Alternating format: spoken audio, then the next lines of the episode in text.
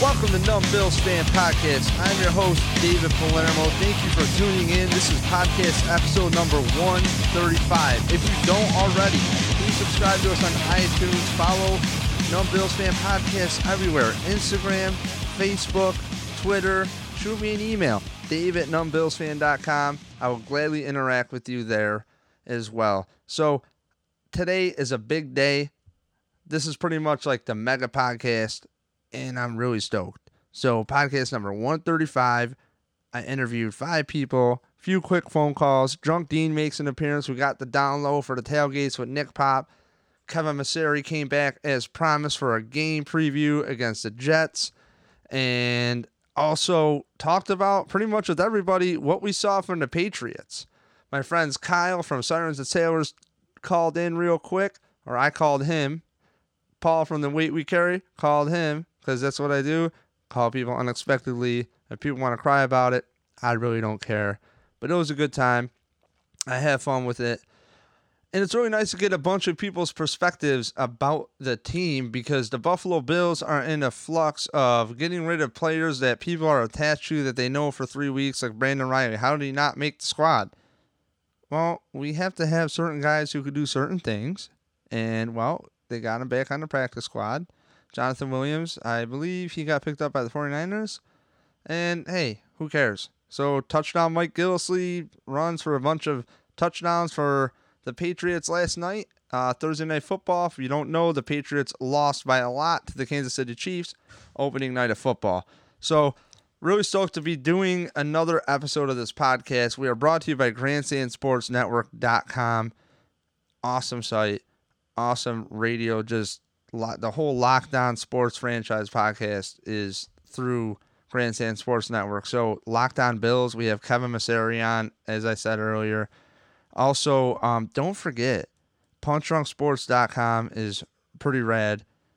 Follow them on Instagram, Twitter, Facebook. Follow their podcast at Punch Drunk. Anywhere you get your podcast. So great podcast, three comedians, as I always say, Ari Shaffir, Jason Tebow, and Sam Tripoli. Ari Shaffir has a new podcast or a new comedy special called Double Negative right on Netflix. Check that out. Sam Tripoli has a couple podcasts out. He also has another podcast called Tinfoil Hat. He also has a Naughty Show show that he does, and he's like really awesome. Another comedy CD called The Diabolical. Also, Jason Tebow is a regular at the LA Comedy Store, and regular comedian, I should say, which is pretty fucking rad. And he works for the NFL Red Zone channel as well. So very interesting takes. Um, but if you're listening through Grandstand Sports Network, thank you for finding this. Uh, we have a time slot. Check always check the feed. There's great radio on there. Rock Power Reports on it. I love Rock Power Report. Drew's a good dude, and so is Chris. He plays hockey. I mean, you can't go wrong. So those guys really help set up the network for Grandstand Sports Network, and it's really great to be in the early stages of, of working with people I, I really enjoy to be around. So shout out to those guys as well. Um, and here we go. I just started making calls, and this is where we're at. So the first call I believe is Paul. Actually, it's Dean. So it rings to Dean, then goes to Paul.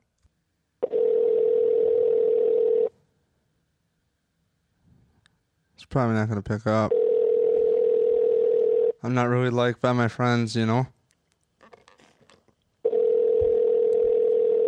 If I texted him, hey man, I got a 12 of uh, Natty Ice, probably pick up, but no.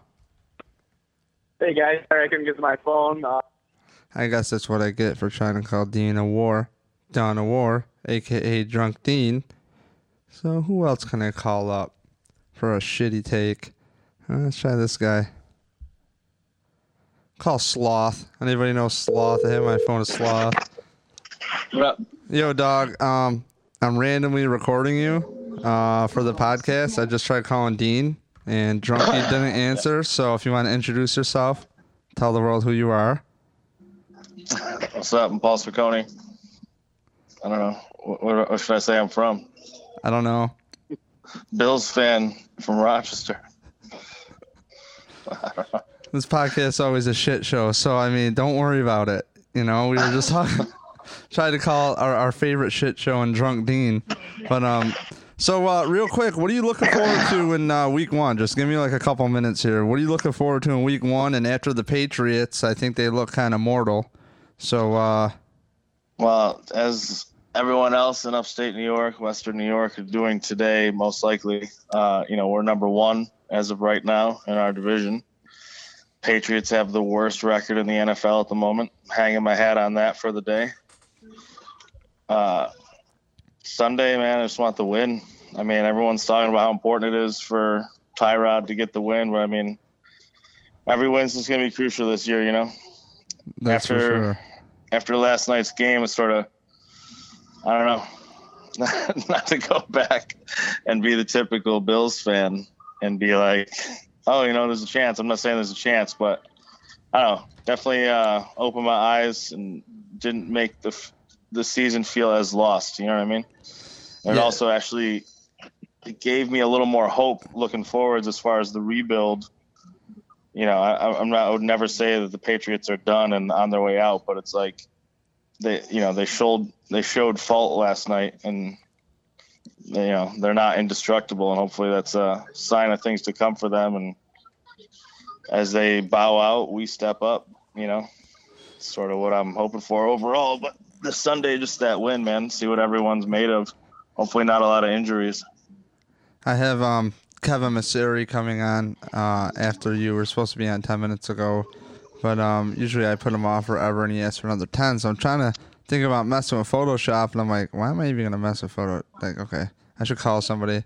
But, um, you know, I was going to make the point to him that essentially, you know, I don't know if I said this before, but I thought it's crazy when when they brought in Brandin Cooks. I'm like, is this like a joke for the Patriots? Is this like a troll? Like, are they really going to be throwing it deep with 40 plus year old Tom Brady?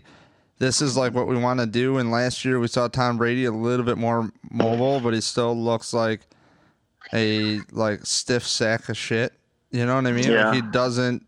He's not that athletic. I mean, he works hard, but it's like I don't understand what we saw last night. I don't know if that was something to maybe put out there on tape, like, "Hey, watch out, we will do this," or am I overthinking it? I don't know, but I just thought it was really weird to see Tom Brady just putting everything he is underneath balls and overthrowing guys last night. It's like, dude, Yeah, overthrowing guys. That was crazy. Well, they, I, I think they didn't really. I mean, I don't know if it was, you know, tip your hat to the Chiefs, obviously, but like, was it just he didn't have enough threat in the middle? Does he not really understand that Hogan is who we know he is? You know what I mean? He's not the fastest dude. He's not the most athletic dude. He's a good player, but I don't know. You know, I don't know. He- I I, mean, without without the threat in the middle, maybe he was forced to throw deep. You know, because in case he was playing it right or something. But I mean, yeah, it- it's weird also though just to see Brady not throwing consistent balls. I can't I wait. loved it. I, I can't wait to come into uh, this game with the Bills and the Jets and see if the Bills what they run offensively. Because if you were to ask me, it's like, wait a second, what we saw from an Andy Reid led offense. I mean, that's a West Coast system there. Uh, the Bills are running a West Coast offense as well. And I'm gonna get into this with Kevin, and he could break it down to me because he's a lot smarter than me. And um, you know, it's like that looked like the, the, the kind of matchup this year's Buffalo team needs against the Patriots. Like it seems like the Yeah. Bills, I think, should match up well. If you have a solid front four, which they do, and they have linebackers who look very promising right now, and two safeties who have a lot of chemistry. And your weak spots could be the corners, but EJ Gaines has been checking out, and Trey White's looking good. I mean, who mm-hmm. who who knows what we really have here? But what I'm saying is, keep it simple, stupid on defense. If, if Tom Brady's going to stand back there for that long to get rid of the ball, yeah, right, dude. He's going to get killed. He's Yeah, going to get that Madden curse, and it was I so mean- great to watch that last night. worst part of like the, the the big thing about them losing last night, the thing that like sucks is you know us being where we are where we are and being in the same division with the Patriots is we know how good Tom Brady can be with a fucking chip on his shoulder. You know what I mean? So that'll be something to come. But yeah, definitely people are going to be watching the tape on that game going into play against the Patriots for the whole rest of the season. If he's back there like that, yeah, I don't know. He's going to get crushed this year. He might even get hurt because he is older and he isn't the most athletic, you know, build. He isn't the most athletic dude. I mean, he seems to always get it done athletically. Like you said, he was a little more mobile last year, but. So, what are you looking for out of the Bills this year? Because I'm going to randomly call you regularly, so um, be uh, on high alert here. Um, like, what are you what are you looking for, and what do you think could be the most overrated thing that or underrated thing that people are like? Like, pretty much like, what's the most interesting thing that you want to see, or something you've called during the preseason, maybe that's leading up to something? Is there anything interesting, super? Like, if you and I were chilling at, at you know our, our hangouts or something, like, what would we be talking about on the couch? You know, like like what are you looking for out of this season with the Bills besides the obvious like playoffs, like Anything well, I mean, yeah, everyone's a Bills fan looking looking for the playoffs, definitely. But like, honestly, the thing I'd like to see out of this this you know unproven all all, all around Bills team is an eight and eight record. If they finished eight and eight, I know everyone's saying they're you know only won six games. I don't know if they won eight games this year, I'd be pretty happy with this team. But really, what I'm looking for is, you know, I know we got tons of draft picks next year no one knows what's going to happen with Tyrod. I mean, I, I, haven't given up on Tyrod, and he's in contract. This this is a contract year for him. We're going to see what he's all about, like one way or the other this year. And you know, as much as it'll be real easy to be like, oh, well, we took away all his big players. You know, you can't really judge him on that. I don't know. You know, we're gonna see what he's about for real. He's got to learn. I think he's got to learn how to trust who he's working with. You know what I mean? And yeah. And well, I mean, think about last year. He was making like Powell look real good and stuff. You know, like he was taking. You know, Sammy was wasn't always there. You know what I'm saying? Like a lot of people, he's been on the team, and we we all know how good Sammy can be. But you know, he's been injured a lot, and you know, Tyrod's been working with just you know guys off the street essentially. Uh, uh, you know, a lot of the time he's been with the Bills. So now, have you taken it personal any of the Bills roster moves, or you or are you on board with? You know, I was talking to Deacon last night, uh, Adam, and um, you know we were on the phone for a bit. And he was he was bringing up the point like, dude, I like that he's he's that this organization is just cleaning slate and just getting their system into place now, not waiting one year to not hurt someone's feelings like Rex did. Well, yeah, and and getting and the guys I, I'm with in. that too.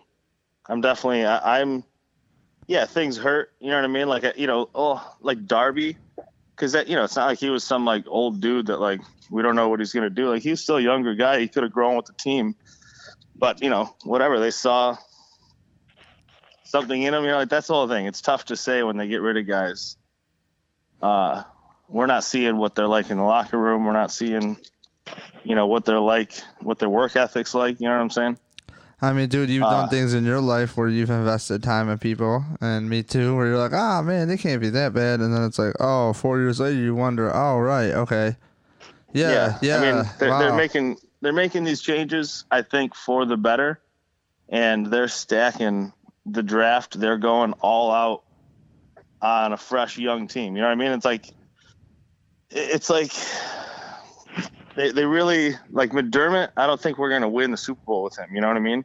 But is he gonna like mold this young team and like you know and, get it going in the right direction? Absolutely. I think he's the right guy for it. He's not to be flashy, and they're not to sell out on this.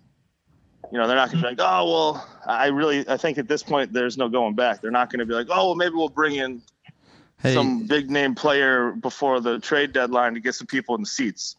I think that time is gone. They went full out. You know what I mean? Dude, I'll be I'll be and, real with you, man. Like to say with what you're saying, I think he has it together because John Murphy brought up on on the John Murphy show, like as far as like the cl- I'm sure you heard it too. You know, they're talking about the clock management and and, and all that stuff during the the preseason and how tight they were even in preseason game four with all that and, and everything just seemed like really organized in and off on and off the sidelines and you know, it just it, even at camp for me, it's been really focused down there. You know, it's like it, it, you gotta for me. for me, who's incredibly hard to work with, I I understand what people are, you know, maybe thinking, which is why did they cut this guy? Because Yeah. if you if you cut this guy, is there something else behind the scenes? Who knows? Maybe he just isn't buying in. I mean, I, I can't speculate of anybody they've gotten Yeah. rid of. Well, But- we can, but we'll we'll never know for sure. Well, Paul, anything left, man? I'm gonna let you go. I got to give Kevin a call. Um, do you have anything else? Where can we find you? What are you up to? You play in a band in Rochester called The Weight We Carry. Um, and the weight we carry, TWWC, Bandcamp.com. um, what else? So maybe Drunk Dean will call me. Maybe I'll call Drunk Dean tomorrow.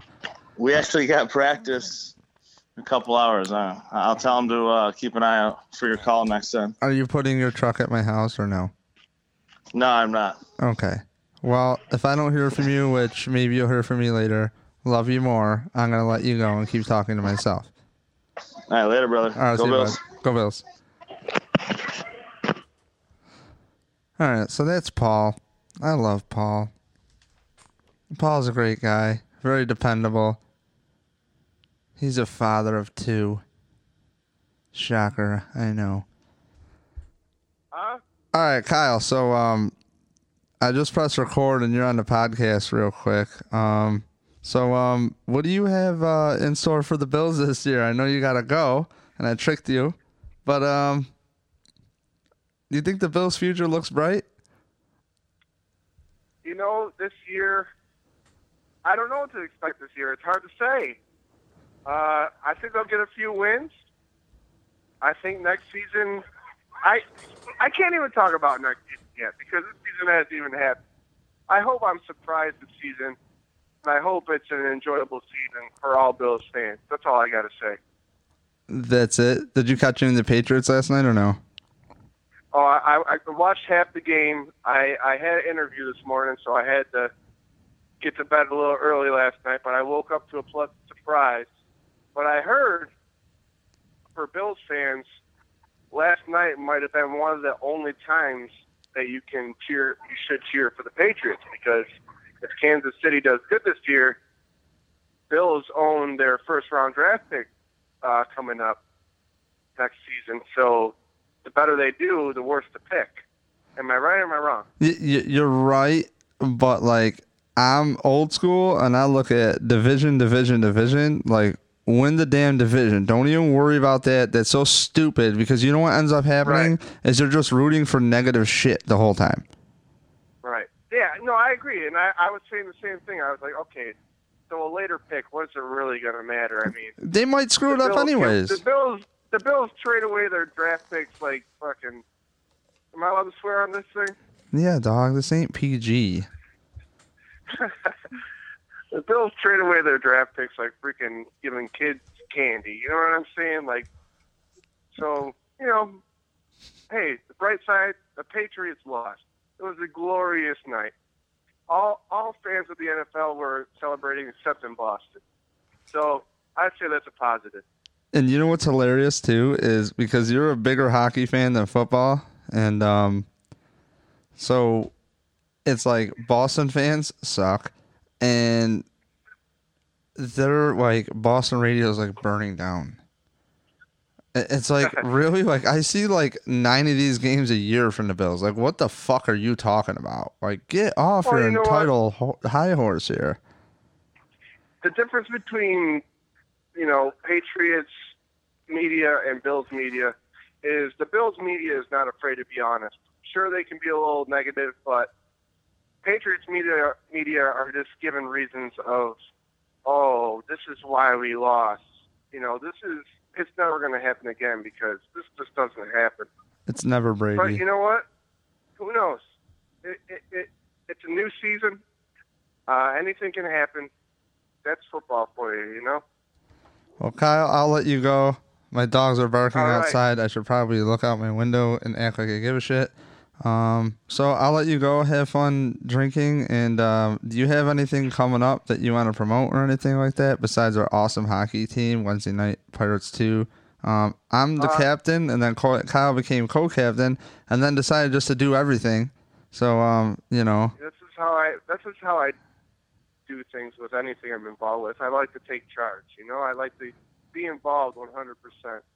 But other than coming out to every Ice Pirates game every Wednesday night at Bill Gray's Sports Complex or whatever the hell they call it these days. Hey man, they didn't. Tyler did not answer my email about sponsoring the podcast, so I don't know if I'm going to give him a free shout out yet.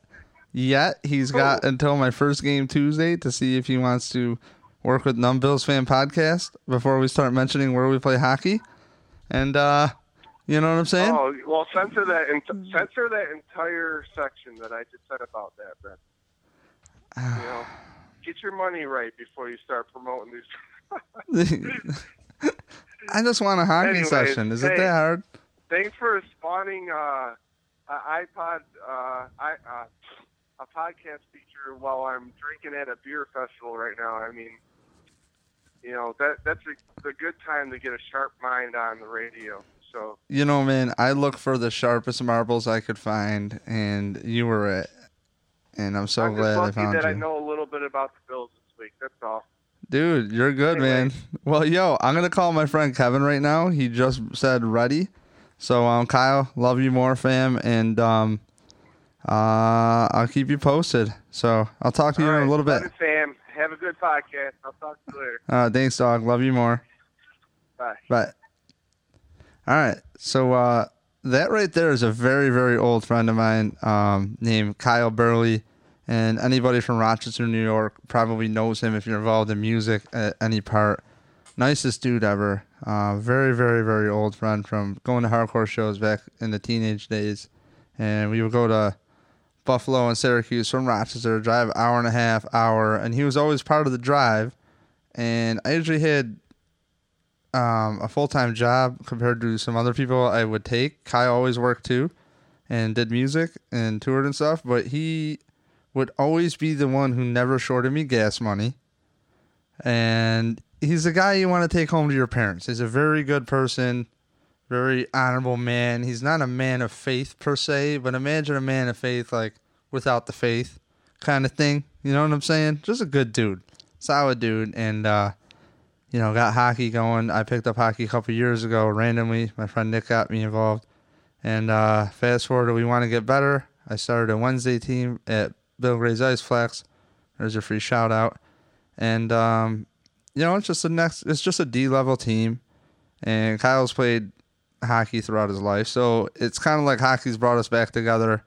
As he's taken off some time from, I don't know if he's taken off time. He just hasn't been touring as much. So he plays in a band called Sirens and Sailors, and if you ever want, check them out. They're everywhere. Very well known band here in Rochester, New York, and they tour regularly. They're awesome. So check out Kyle. Support his band if you like him.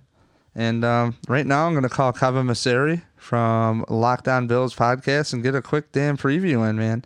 Oh, man, who am I talking to here? All right, so here's a FaceTime audio.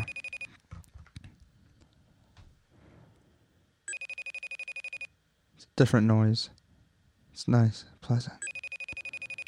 Thank you, Apple. What's up? Hi, Kevin. I am randomly running you from another call, so I'm just kind of like tying this in. But um, so you're kind of live to keep it organic, you know. Okay. Um, so do you think we'll have anything on the video end or not so much? Um, Actually, cancel I, that. Don't even worry about it. I don't got time to set that up. I could. I just. I, don't- I. We could go that route if you want it. It might be a lot of work.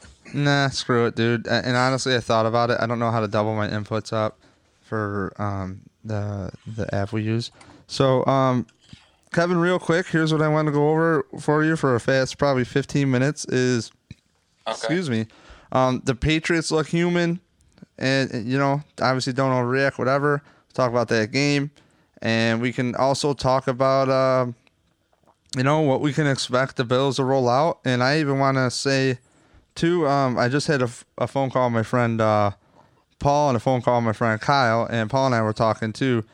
I think it's going to be a, a good matchup, this Patriots team, and we talked on the phone earlier too, um, for this Bills to go against this Bills team. If that's the Patriots team that shows up week in, week out with big long passes, and you know what I mean, uh, Brady trying to play like an athlete like LeBron James out there, um, you know, I think I think the Bills could have a good shot.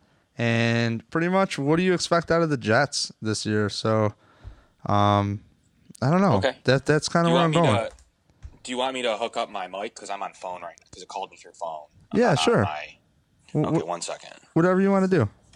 And then we'll rock. Just because it's probably coming in phone phone audio right now. Yeah, yeah, yeah. You're good. I got you on FaceTime audio, so you're fine. Um, while you're doing it, I'll just intro you. So, this is Kevin Massare from Locked On Bills podcast, and also works at CoverOne.net with our favorite guy Erik Turner. Um, and so, get on there. Get on to the. If you don't subscribe to Locked On Bills podcast, please do that. Kevin and Kevin does three a week. And the Locked On franchise is also uh, part of Grandstand Sports Network that we're also a part of. You can find Kevin on Twitter at Kevin Massare, K E V I N M A S S A R E. And he does good work. Known him a long time through this little Bills thingy, but um, I think he sounds like he's ready. Are you kind of close, Kevin? Yeah, one. All right, so Kevin's all set. Splice this in real quick. So, um, yeah, pretty much. What's your uh, thoughts, man? Right on the Patriots. Can I can I rail real quick, and then Yeah, you could correct me where I'm wrong. Okay, Um, sounds good. Okay, so the story is is uh, I like to set the scene here. Uh, pretty much trying to get to my buddy Drew's Drew from Dublin Underground, hit his spot at Blossom Road Pub. Um, and my friend Nick and uh, girlfriend, and watching a game on my phone a little bit. Get to the pub, watch it there. Go to his house. We watch it the rest of the game. The pretty much the whole second half I got to see, and uh, uh, you know flawlessly. And I had Kareem Hunt in fantasy, picked him round two, but keep in mind I had a draft, sixteen team draft. Picked him round two. I had the number one pick, so I got him really like you know on that turn in the pick two and three. So it's like again, this draft was Monday, so Ware's already been hurt, and a lot of guys are coming off the board. And I look at running backs and Andy Reid's system is pretty like successful. Like you know what I mean. So um, I had that going on. Was paying a close attention to the game, and honestly, there's no way I'm rooting for the Patriots. Like, get the fuck out of here. Frankly, it's not happening. Never. It's never happening ever. Ever. It's just not happening. Whether it's the right thing for the Bills or not, I don't trust the Bills brass to make the quote unquote right move because it requires a lot of things to do in the draft, which is a system that fits. And as you saw with Rex Ryan taking Shaq Lawson because he was the best guy on the board, come on, man. Like, like, no, I'm not, I'm not, I'm not going that route. I, I want this not- team to win. Like Shaq. Did- No, I do. No, I do. I do now because he fits this system. But as Rex taking him and Shaq Lawson pretty much saying, I don't know why he took me. You know, I didn't fit what they were trying to do. That's from his mouth as I'm standing there at training camp. You know what I mean? So it's like, what I- Yeah, so you're saying you don't, you didn't like him when we picked him? No, I don't- just- I it just don't- happened to work out for you. Is I don't. Yeah, no, I don't mind it. I liked them when we picked them. My point is, is I'm not going to put faith into any general manager right now to make the right pick because you have to have a couple other planets and stars to align, and it's about winning football games this damn year and winning the damn division, which guarantees you a playoff spot. Because not for nothing, I said this to you on the phone. I don't know if I said it earlier or what on previous podcasts, but when they brought in Brandin Cooks, I'm like, are they really going to start throwing it deep at 40 years old? No way is Brady just going to be throwing bombs. Are you serious? That's not in his game. Like, that's just not them. They don't need to do that. Like, maybe they just want to get it on tape and then do what they typically do. I don't know what they're thinking here uh, because it seems like, okay, take deep shots, you know, then they immediately run the ball right after a nice deep shot, you know? And I swear there's something with Brady throwing the ball up on not so catchable balls that end up out of bounds on the sidelines, and he gets PI calls all the time. And granted, dudes are straight up tackling some of the Patriots receivers, like you know. Well, don't don't forget Cooks did get two PI calls yesterday that led to one and two yard rushes or uh, two one yard rushes by Mike Gillislee. So you can't forget the two PI calls that did get called for Brandin Cooks yesterday. and that's what I'm saying. Like Yeah, absolutely. you know, I so think there was a method there. You know, Bill Belichick's not going to bounce back with the same game plan he had. That's just not how. I don't think they. They may have lost once after a loss ever. I don't know if that still holds true, um, but they've only lost like once or twice. dude, I'll tell you one thing, man. If that's the Patriots team, as far as matchup wise, that the Bills are going to face, um, okay, well, Andy Reid and Mike Shanahan, West Coast offenses, right? So didn't they come from Bill Walsh, both of them, in some kind of degree? In a way, yeah. Okay. In, in a way, yeah. So don't you think that what we saw from Kareem Hunt is what we should expect, which looks like a typical Andy Reid offense that we've seen with Westbrook. It's the Right. same thing that we've seen with LeSean McCoy. It's like I really think on paper with this Bills team, what they did is really get schemes in to match the players. And and I really think they did. Because when you went to camp, there was a lot of things we saw in camp that we did not see in the preseason games. You know? So I sure do. I mean, they're they're already still playing that card, Dave. They're already saying, setting us up for saying, uh, we've still shown you nothing. So, although Tyrod did what he did in the preseason, you still don't know um, what we're going to do, and we just basically told him not to run in the preseason. So you don't you don't have any of that element on tape at all. Right. Also, a, a point I had um, is the Patriots have uh, are showing they're having trouble with the bunch set, and you know the Jets are also having a hard time with motions and and, and bunch sets as well. I believe so. It's like as far as what preseason tape shows. Um, call me nuts if I'm off my rocker saying that, but I, I mean that's all I've seen out of the Bills. I don't want I don't want to ruin it for you know the the Bills coaching staff right now, but we see a lot of that, and we see a lot of bunches. We see a lot of motions. I saw crazy things out there, like things where Charles Clay. I'm, I'm calling it right now. Charles Clay is the sleeper for fantasy football. He is the sleeper tight end for fantasy football, and that's one of those guys just for scheme change. Anyone that knows Rick Dennison's offense, which might not be a ton of people, the tight end's going to be involved heavily. So you will see a lot of Charles Clay if he stays healthy. He might have a tight end, back end tight end one type of year. Um, someone that can get seven to eight hundred yards and six or seven touchdowns. Right. So it, the way I look at it is what we saw the the Patriots get done to him. I mean, if I was going to tell you that Alex Smith with that offense is going to come in and absolutely terrorize the quote unquote number one defense of last year, and everybody consensusly uh, consensusly, I can't even talk. The consensus is the Patriots got better. And even I had Dookie in my pants. Like, oh man, what is going on? This is stupid. If they get Adrian Peterson, I'm going to be so pissed because I love Adrian Peterson. I was going to be so mad. I don't care how old he is. I believe, like, th- that guy is a superhuman. He is a superhuman. And it's, it, it, uh, dude, I just, I, I can't. I, I, I don't know, man. I, I just, I, I can't get it out of my head after watching the Patriots that, oh shoot, Brady is overthrowing the ball. Oh wait, he wants to do that, or he holds on to the ball for that long, and the Chiefs only rush three. He's gonna hold on to the ball for that long, and the Bills actually have four who could get there. Right?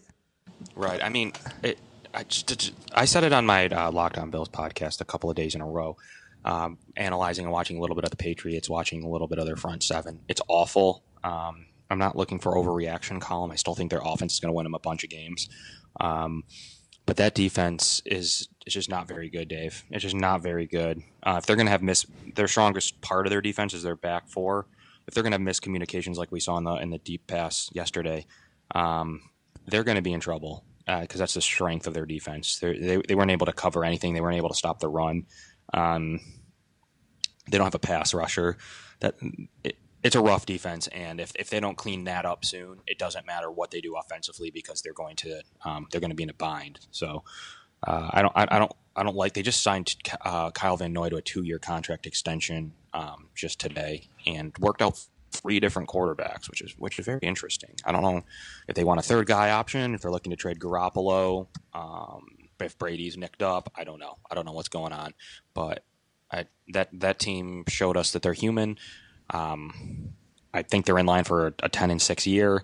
Um, it's vulnerable. You need to you need, you need to take a win from them to to have a shot at anything this year. So that's interesting. It really it really is interesting to leave um, the availabilities that might be open in the division this year, and especially with the Jets having a down year. Who knows what's going on with the Dolphins? Um, leaves leaves a little bit to watch you know watch for, especially this week, Dave. The winner of this Bills Jets game is in first place in the AFC East. Man, I gotta say, you know, I don't know, man. You got Andy Reid with, with, with a direct disciple of Bill Walsh. You know what I mean? You had Shanahan kind of, you know, under Seifert under the Bill Walsh co- coaching tree, right?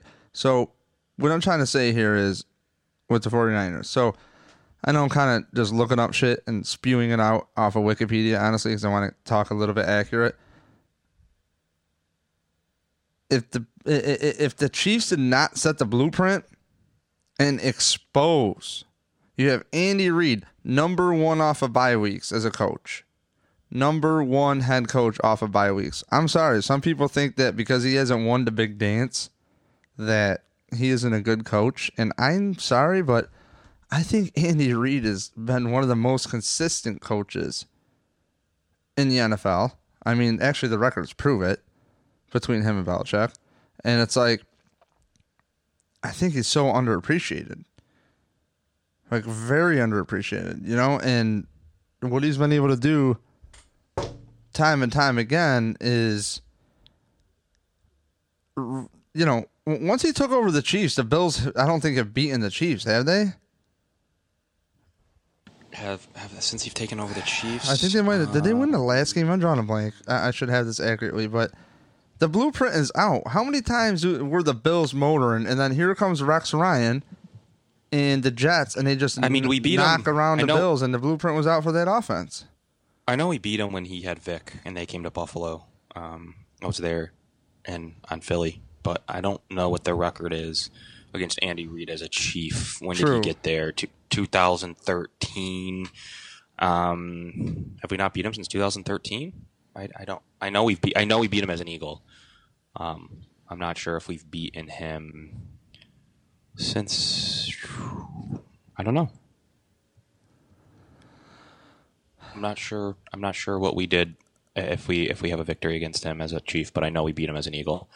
I think maybe in his last last season there in 2012. So I think the zone blocking is going to come in handy for LeSean McCoy up front. well, don't forget you know I McDermott's mean? a disciple too of of Reid. So Oh, that's true with uh, Rivera. So yeah, okay, yeah, and and I guess uh, according to Wikipedia, his years under Seifert placed him under the Bill Walsh coaching tree. In 1994, while coaching for the Niners, Shanahan added to the ongoing feud between him and Raiders coach Al Davis when.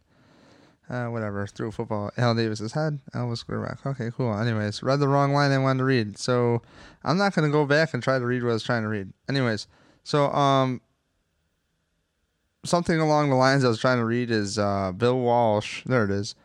Um, was well known for scripting the first 15 offensive plays of the game and helped the 1998 Broncos set an NFL record for first quarter points scored in a season. So that's cool. yeah, absolutely. Don't and let me read off. Sean McDermott's been the defensive quality control, assistant DB coach, linebackers coach, scouting coordinator, defensive coordinator, secondary coach, assistant to the head coach for Andy Reid. That's so crazy. You know what I mean? I mean, both. Okay, so when you look up the coaching tree of Bill Walsh, you're like, okay, like these guys stick around, like stick around. I mean, you're talking Tomlin. It's it's crazy, and overall point is is the Patriots. If that's what you're going to roll out, which is a guy holding onto the ball for a long time because he obviously had the time, and you're going to get him to throw deep. I mean, you look at Eric Berry, you look at Micah Hyde. Are we talking? Was Micah Hyde really brought in to cover that tight end, or at least uh, you know? I, I don't. What are we doing here? Because it's a cover three scheme, so I don't really know enough about football personally to like know how the hell I we haven't seen anything, so I can't really speculate. But all I know is what I love about Andy Reid is he don't give a shit about a bad call. He ain't over there emotional wasting time. No, his nose is right back into the play. This is what it is. I'm calling the next play, not a Rex Ryan smashed a thing on the sidelines. All right, guys, now what do we do? I don't know, boss. We should do this. You know what I mean? Like, let's just let's just roll. You know what I'm saying? Like, let's just roll on to the next play. And Sean McDermott was very good this year during the preseason. You know, for Yeah, he was. I, I, I was pretty impressed.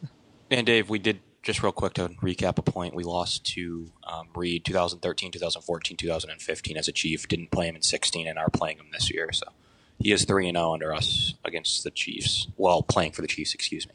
I thought we played him last year. No, Huh. Okay. not Um, in 16, 13, 14, 15, and 17, but not 16. So, you know, Mike Gillislee, I'm not going to overreact. Come on, dude. We saw him do that before. He has good vision. Yeah, yeah, yeah, yeah, yeah. That's great. Uh, but the moral of the story here is Tom Brady is trying to play uh, outside of his means right now. And, and I don't know why he's trying to do that. that. That's not Tom Brady. Like, what's he doing here? They have plenty of talent. Well, can Brandin Cooks not run, run routes now or something? Like, what's going on here? Can he only go fast? Is that really what you're going to do? You're just going to send a guy deep so you open up the middle of the field to rock? Yeah, sure. Okay, we get it, dude. Like, it's going to happen. But I don't understand why at 40 years old, actually 41, like, why are they doing this? You know, I don't, I don't, why, why would you want to put the ball up in the air at 40 years old and offer more opportunity for something to go wrong? Do they know that they're going to get calls, PI calls that other people don't get? yeah. They, Is that they it? think they're gonna. They're, they think they're gonna get those PI calls, which you did see. Um, Kansas City was fairly penalized yesterday. Um, they received a ton of calls. New England received a ton of holdings. wasn't just PIs. Um, believe it or not, without some of those penalties, that game's really out of hand yesterday. That's something that most people haven't talked about, just because it's already shocking enough. Um, but without, I don't know, they finished with double-digit penalties for sure mostly defensively, um, without a lot of those holdings, those PIs, which resulted in two Mike Gillislee touchdowns. That game is out of hand quickly. Can we get Um, the calls right, Kevin? Too. That's not a PI. It's an uncatchable ball for one. It was in the sidelines, and it wasn't a PI. It should have been a defensive holding. That's a five-yard penalty. That's all it should be. First down, five-yard penalty. What happens? see which one. Which one? Um, the one that went to the left sideline, I think it was to, I forgot who, it was a PI call. It might have been Gilsey's second touchdown, and and it's like, dude, they get those calls all the time. I can't tell you how many. I've never seen a team, and I know we watch a lot more of the Patriots than we want, but I've never seen a team in my life throw the ball up so many times, Kevin, and it goes out of bounds and all pass interference, and it's towards the end zone, and now the ball's placed on the one. There's some, there's some, you know, something's going on. Something is going on. The refs don't know what the hell they're doing, and I swear to God, dude, you watch these games, and a lot of the games, maybe I'm off my rocker, conspiracy me, going crazy right now as a Bills fan here, talking the the, the fan part of me the end of the games, it seems like the Patriots, after they're already dominating, dominating, now they start calling the stupid stuff to say, oh, well, I mean, if you really look at the box score, you know, the Patriots still did have 12 penalties that game. And blah, blah, blah, blah. as a Bills fan, you know that those Patriots penalties are really, they don't really hurt them. But in the Bills situation, you're getting touchdowns called back. You're getting everything called back. The most ticky tack thing, they show a replay on the screen yesterday, and I just see a guy's arm, a, a Patriots offensive lineman's arm, just wrapped from the left side of the line all the way around the guy, across his numbers. And there's a ref that is kitty corner from that, as that arm is like right in front of his face. You don't see that? You don't see that? They don't even show the replays of Tom Brady getting his ass knocked around last night. You notice that? Like, come on, man. It's all Patriots frenzy, this NFL crap. It, it's awful. It's awful. They're just trying to milk a fucking cash cow, and I'm sick of it, dude. Like, I would just love an even playing field of no bullshit. No bullshit. And it seemed like, you know, everybody's making light that everybody's shredding the Bills on those casts. Oh, they rated the Bills best players. Go fuck yourself. Not true. You know, come on, man. Yep. No, I agree. Absolutely, Dave. Um, I think I think that's definitely a good place to kind of leave leave the Patriots talk.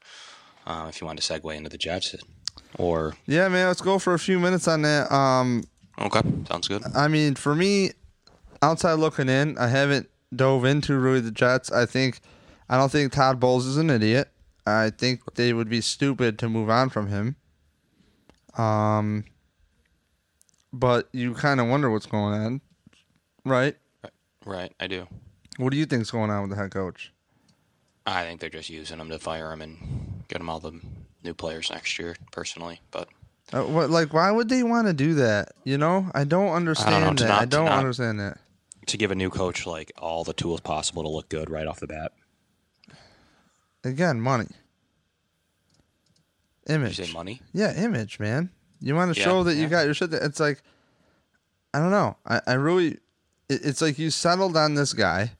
Okay, he was Right. successful before, and you want to go with the hot coordinator because that's just the thing to do because it worked a couple times.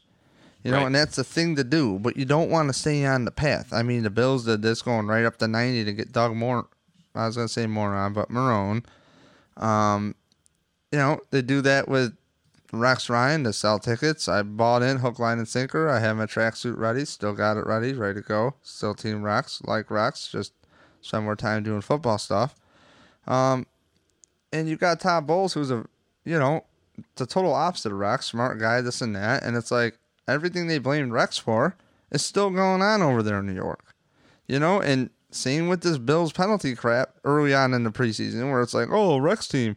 You know, it's like I can only give these guys so much credit. There's only so many coaches out there, and I think people should really just stick to their systems and keep putting good players in those systems for the coach and and let them develop these players. I mean, you got a guy, you got two second round, isn't it two second round picks of quarterbacks in Hackenberg, and um, dude, who's the other guy? I'm drawing a blank. Bryce Petty. Yeah, Bryce Petty. And Bryce Petty was a very promising prospect. Look, ha- uh, Hackenberg should not have been anywhere near there because Nathan Peterman that kid in talent times 10. Like, Nathan Peterman is 10 times a quarterback Yeah, Hackenberg's is. not very good. No, Um, not at all. And and I listened to a whole thing with Hackenberg. I have a soft spot with Hackenberg because I listened to a thing. I think it was a Sports Illustrated podcast thing about like four players a couple years ago, and uh, he was one of them. And he talked about his time at Penn State and pro style is whatever the fuck. But are they developing these guys? Like, what's going on? I, just don't think like Bryce Petty was a fourth round pick, so I just don't think that they. Um, remember, Geno Smith was a second as well, so I, they just I thought Bryce Petty was a second round pick. uh, fourth round pick in 2015. Okay. Yep, but I don't know what's going on with their development. I do think that that alone could get you fired as a coach. Honestly, you know, you've you've basically, you know, you failed with Geno Smith, you failed with you know Christian Hackenberg, and presumably Bryce Petty as well. You went with an old vet, Wiley vet, and Josh McCown. You know, I just I don't see it happening for this coaching staff offensively. Their defense has been great. Um, the best they've ever were was under Ryan Fitzpatrick. I don't know. I just don't see them. Uh, I, I I don't see them keeping Todd Bowles past this season. I really don't, unless they really, really overachieve. Um. Okay. So, anything interesting for you? Like, what are you doing for the game? Uh, probably just going with the group. Tailgating on Southwestern Boulevard, Southwestern and Abbott. Had a tweet out earlier to tweet me where you wanted to, uh, you know, where you're tailgating and if you're going to the game. Um, gonna gonna party, gonna meet people, hang out. Um, look look forward to this Jets game. I mean, to me, I don't think their roster is very strong. Um, I don't know that they're all out tanking, but um, it isn't their usual linebacking core that they normally have. Their secondary is, is, is starting two rookies. Um, you know, not much depth on their roster anywhere. Um, a little bit on the D line, but got a little stronger at receiver than I thought they'd get. But you know, Kearse and Kerley aren't are still aren't very strong. Robby Anderson's a supposed number one. They do have a third and a fourth round pick there, back to back rounds at receiver. Their O line's very average. Um, they don't have a tight end. Uh, McCown's their quarterback, and you know might get a little bit out of Forte and Powell, but you know outside of like Muhammad Wilkerson, Steve McLendon, and Leonard uh, Williams, they're three down linemen in their three four who are pretty strong still. Um, it's not a very strong. Dude, not for Strong no- not for nothing. How do you not bring in like li- I gotta I gotta say it. How do you not like bring in a different quarterback like Colin Kaepernick? I mean, just something. Just just I mean, for real. They did. They like Josh McCown. They did. They did. They thought they did that with Josh McCown. Um, you know, still having the two developmental guys in Petty and Hackenberg. They needed a vet, and they picked McCown. I don't. I don't. Knowing the options, I don't knowing that. I don't know that that was terrible, um, given their circumstances. But you know, they're a linebacking course. You know, they they traded for uh, back for Demario Davis. They had a you know first round pick last year in Darron Lee. A couple linebackers like Jordan Jenkins, Do- Dylan Donahue, Josh Martin. I've never really seen play too much, um, so I don't know what they're going to get out of their outside linebackers. Um, Buster Skrine, a notorious slot corner, playing as their number two cornerback. Or I don't know why Mo Claiborne signed there, but he's their number one corner. Um, don't really have much in the slot. Don't have much in terms of depth. Rontez Miles, their backup safety, is out for this game. Jordan Leggett, their second string tight end, is out for this game. Um, so they're really, really shallow at safety and tight end. Um, you know, if, it's it's a good gauge to go out and play this team week one. Honestly, in my opinion, um, I'd rather play them than a lot of other teams right now. Although you know, by week 15, week 16, you can look at it reverse. They're going to be pretty in pretty poor shape once some of these guys get hurt. So um, right now, I would like to see our team play them. It is a good barrier to how good we're going to be. Do we come in and scrape a win? Do we come and, and lose? You know, a, a close game, um, or do we blow them out? I don't know. I mean, it'll, it'll be a good gauge to see where we're at, Dave. I really do. You know, next time we get on a pod next week, Oh, I can't wait, dude. Oh man. There's going to be a lot of talking points early next week to Ah, say. I can't wait to just line these guys up. Yeah, it's going to be Theoretically. Um, Got to tamper the expect. If we blow them out, we're going to have to temper the expectations. You know, it's going to be a lot of talk like that. If we squeak a win, everyone's going to be, you know, basically like, how did we barely beat the Jets? And if we lose, it's just going to be a mess around here, Dave. It's going to be a mess. Uh, by the way, breaking news too. Uh, if you want to comment on it, Ezekiel Elliott, um, he's pretty much he's gonna play. yeah. Well, worked out. Worked out for the uh, people who took him in fantasy, man. Um, Yeah, I wonder what I do think he'll end up getting suspended, but probably not till next season, much like Tom Brady. So, whoever spent the pick on him this year is is going to receive a nice little fantasy benefit there. Wow. Um. Yeah. So Kevin, I guess I'm gonna let you go, man. I think we're all set here. Good. Well, Dave, Um, what are you doing for the game? You didn't say. Oh, so I usually go to that lot behind the field house, section 331. Come say hi, people. Um, shout out to trying to get Nick Pop. He just beeped in. I might call him back real quick. Um, maybe I'll just call him real quick. Um, so Red Pinto tailgate. I'll end up there eventually. I always end up there eventually, usually around 10 to 11, because I have to see my original peeps at the grass lot. My boy Riley, who is a regular listener to this podcast, shout out to Riley. I guess is Where's back. the grass lot, Dave? Can you tell us where the grass lot? Uh, it's behind the field to? house. Behind the field house, so off 20A. So I'll be like Is it a private there. lot? Yeah, yeah, it's definitely a private lot. Right by where they bought, uh, they sold part of their lot to the Bills, and they actually made it a little shallower. You know what I'm talking about? By the new training field. I know about where you're from. I, I actually tailgate on the other side of the stadium. Oh, I used to when I was a loner. I used to go there alone with my ex girlfriend Yeah, years ago, and like set up a tailgate. It was So it's off of 20A. Like, how do you how do you get in? Do you go like? I go do you 19. Oh, I do, dude. I do back roads, man. I go from Well, Rochester. one, I'm, ta- I'm talking once you get on 20A. Where do Oh. you, where do you turn in?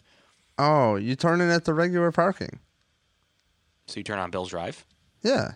No, wait. No, I don't know. I don't know what the hell it's called. Kevin, Kevin, you're confusing me, man. Because Scott Campbell, who I sit next to, here's the deal. Scott Campbell, who I, you know, you know that lot, dude. It's the only grass lot on that side. That's like Yeah, huge. I think I know what you're talking about. Kevin, get on Google Maps. What are you doing I- right now? I am on Google Maps. Right, I'm on Big Tree right now. That's why I'm asking where you turn in. Oh, I don't know. I I walk in. I walk in. Oh, you walk in. Yeah. So where do you oh, oh park? oh, oh! I park by the Bill store, or oh, where I actually park. This is such Yeah, awful. yeah, this is awful. So long story short is So you do park in the stadium. no, I I don't. I used to, but I don't. Okay. I used to park in that grass lot, but then you'd be waiting forty five minutes to pull out because I noticed that Bill's parking got out first before the grass lot from the cops. I noticed. So I'm like, screw that. Oh, Mhm, tricky, Dave. mhm, No, so yo, here's the trick. And I don't even want to. I don't even want to broadcast it out there because now the lots are going to be emptied. So Let's hear it, Dave. All right, so I had a free parking spot right on 20A. Uh, my dog Scott Campbell hooked it up, who you know of. He's written articles for uh, Numb Bills Podcast. He's come on. He's also sits next Like to me at the games. Yeah, What yeah, yeah. His sister used to rent this house on 28, so he, um, so I had free parking there, and it was like a, it was like right by California Road, right there. Is that what interjects over there? Yep. The Yeah, California, yep. Yeah, it's like right near there. So then what happened is is we were just like it's a hell of a walk, but the thing is is on your way out you pass thousands of cars. So then I just literally back out like a jackass into traffic, you know, cuz some people are some people are like sleeping in that bumper to bumper shit. So I don't let it phase me. I just Do you where, where, do you park there currently? Do you still park no, there? I actually park across the street. And uh, dude may or may not like a little weed, and uh, you know, so I go there, and I park there, I, and I'm a loyal guy, man. He's like, "Oh, Dave, what's up, man?" I just saw him. I parked there for the uh, what concert was it? Was it Guns N' Roses? Yeah, I think it was Guns N' Roses. We parked there for Guns N' Roses, man. It was awesome. And at, uh, at, across the street from where you used to park. yeah, and actually, it Oh, might wow. only be ten dollars. I think he only charges ten bucks. I don't know. So what do you do then? Walk down 28 to get to the lot. yep, yep, yep. I walk all the way down because I'm then you feeling you, Dave. I'm I'm on pace with you now. Yeah, know you what- I know gotta pass. You gotta pass all those cars. I don't want to deal with dink and dunk Well, you- people in the parking lot. 28 is good for you too because you had it right up right back to Rochester. People that like myself who still lives in Buffalo.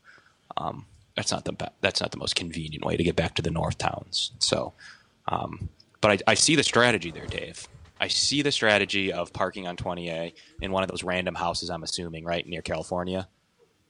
No, for sure. Like that's Yeah, right. Is that where it is? Like right California and Big Tree. yeah, pretty much. Or Okay. yeah, yeah. So Don't worry, Dave. no, no, no. I, I, I, I. I turn, I turn right. I walk in to the lot right before Big Tree, kinda. You follow me? So you know how there's like the the official lot, and then there's like more like houses Yeah, and stuff, yeah, and then yeah. you know what I mean. So like that lot is where I turn in, but I park way down by California. That's what I mean. Yeah, yeah, yeah, Park- definitely, definitely, definitely. And then I pull You park right out. off a big tree way down by California. Yep. And guess what? This spot, I get to take a someone's right. house. Yes, and I get to take a Okay. right to pull out instead of backing out against traffic. You know, on the Louis side, the left side for you people out there. But no, it's a good time. Uh, I think honestly, sometimes I think tailgating's overrated. I'm not gonna lie. I am more the guy that doesn't really drink too much. I'm not much of a rager, and occasionally when I get too hammered, I don't remember what goes on. And my friend had boxies to the Steelers game, and I've said this a million times. Uh, I got in the Time Warner box to the Steelers game last year, and somebody's like, "Oh, Le'Veon Bell ran for like 200 something yards." I'm like, "Oh, really? We had a lot of interceptions. We're right in that game." Like, I don't know. I remember having a talk with like a lady who was married and had a degree or teaches psych- sociology, and we had an interesting conversation as I was eating sushi and like prime rib, Well, watching a football game. So what do you do then? You just walk down the street, you get to your lot, and then you just hang out there. What, what do you do? Hold on one sec. All right, so essentially, I had my dog side up outside, and uh, I just hear two pit bulls like sounding like they're eating an animal.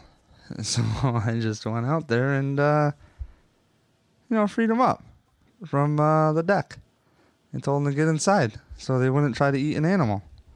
What was it? I don't know. Something crawled underneath my deck, and their leashes. They found a spot to go underneath my deck, and I just hear, and it's like, you know, adult stuff, dude.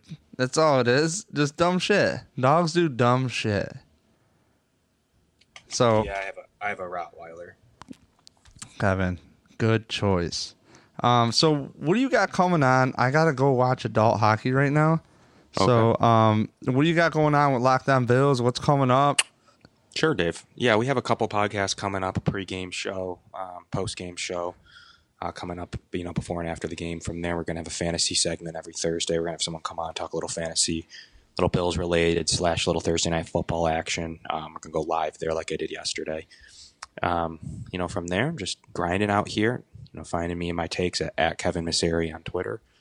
Um, and, you know, really grinding out that Locked On Bills and, you know, really, really pushing forward for cover one. So that's, that's where you can find me. dude, I love talking to you, Kevin. You're really easy to talk to. I'm glad we broke down where to park at the Bills games. I mean, you got your parking advice right here. Right here on Numb Bills fan. All right. Well, Kevin, thank you as always, dude. Really appreciate Dave. it. All right, man. We'll talk. We'll talk to you soon, man. See you, bud. Bye. All right, so made another call. This is a fourth call of this damn podcast, and uh, tried calling Nick Pop earlier from the Red Pinto tailgate. So Nick, I got about five minutes because I got to upload this. I got to get to an adult hockey game that started six minutes ago, and give the support to my fams out there for the Ice Pirates team that's playing at uh, Paul Lewis Arena downtown. So shout out to my boys Nick and Andrew, my brothers, if you know. Um, so Nick, what's up? Tell us a little bit about yourself because I'm going to be checking in with you every week. That is news to you. So, uh, Oh, that's, that's cool. I'm in. Yeah, I'm Nick, I'm Nick Pop. I'm the uh, I guess they call me the MC of the Red Pinto tailgate party, the number one tailgate party in America according to Pro Football Weekly. That is a bit dated, so we're probably according to a few other things as well. We dude, let me know. Let me know, dude. I'll bring a bounce house. Like, it, it, it I, I think, I, I don't think people have really seen like what you could do with events. Like, all right. So for those who don't know, we're the guys that score ketchup on each other. We actually score that on one guy. We also have a great food spread. We cook on the hood of a 1980 Red Pinto. We got chicken wings, pancakes, eggs, bacon sausage, whatever you need, burgers, grilled cheese, spiedies. My dad makes pizza in the filing cabinet. It's the best pizza you'll ever have out of a filing cabinet. We the Bills aren't. I think the Bills are going to win more games than people think. A lot of people don't think they're going to win a lot of games. We go 16 and 0 tailgating every year. Oh my god, dude! And and it's like, I'll tell you, man. Like I, I I'm bad. The reason I don't go for the whole thing is because I have a whole other group that I was with before. So it's like Mhm. when I finally was introduced to you guys to your sister. Andrea, it's like, man, I've, I've just like stuck around to it, always gravitated towards it since, and, and it's just like it's been, it, it is tradition for me now. I have to go say hi to you and your family. And what's cool is you don't have to come the whole time because I mean, there's there's times we're just standing around talking about we're talking about the Sabres, talking about college football the day before. But I mean, everybody has to come stop by, get a bowling ball shot if you're over 21, Hey, do you think I have could some do? pizza and everything. Do you think I could do something for you? What's up? Remember we had this talk in person. I don't know if we talked about it in the last podcast, but they won't. So if anybody notices, Nick has like a megaphone, which is like hella rad. It's hella rad that they have a megaphone, but like some somebody's always exactly. It's a piece of shit. Somebody's always blasting a PA that is way too loud. And I'm Yeah. like, and, and like, dude, I play music. You know, I'm sure I've said this a million times on my stupid thing Yeah. here, but like, I'm used to loud shit. I'm the neighbor you don't want. I'm the one that has a dirt bike track taken down in the backyard in a suburban neighborhood. Like, I'm an idiot. You know, so like, what I'm trying to tell you is, yes, you might hear drums at 9:30 at night, but it, it's like I'm I'm respectable, okay? Yeah. But like, not for nothing, Nick. You have a crowd you got to get going on, and you don't have a goddamn PA. And I asked you about it. Oh, it doesn't work for me. It's like, what do you mean it doesn't? Like, so I'm thinking about just bringing you a PA. And I need something. I told I told our DJ. dude, oh, I got you. like, I a- got you. And he's like, no. Nah, man. Nah, uh, uh, uh. You should, you should totally too vanilla ice it and get a wireless mic. I would love that. I'm sure there's a like I would- better like guy, more street cred that I could put I there. get- I get a little too loud. I'm afraid I'm gonna blow the mic out or blow a speaker out. I get a little excited when I'm up there. I'm not gonna lie. Sometimes I don't realize how much I'm cursing, and there's kids around. Can I make a comment about that, man? And I know, like, I, if you look on the board, my favorite part about your tailgate, dude, is that like, you know, you're the second generation, right? Mhm. So, um, you know, uh, quick, quick story. Like, can you give like a thirty second breakdown on how it started? That way I can, piggy- Uh, that way I can piggyback on it. I I mean, it really get started with Kenny, aka Pino Ron. He didn't want to bend over uh, to grill his uh, double bacon cheeseburgers, so he used to build grills and then burn them. And then Orchard Park PD got mad at them. So one day he put the grill on the hood of his car. He left the burn mark, and he's like, "Well, the burn mark's already there. Might as well keep doing it." And then everything just kind of escalated to people laughing about it, just trying to make a joke, trying to make something funny. Like catch up started where we tried to get one stream and get it all on the burger without getting anything on us. a little bit got on them, and everybody's like, "That's hilarious! You got to do more." Everything just kind of snowballed from one simple little thing. How long has it been?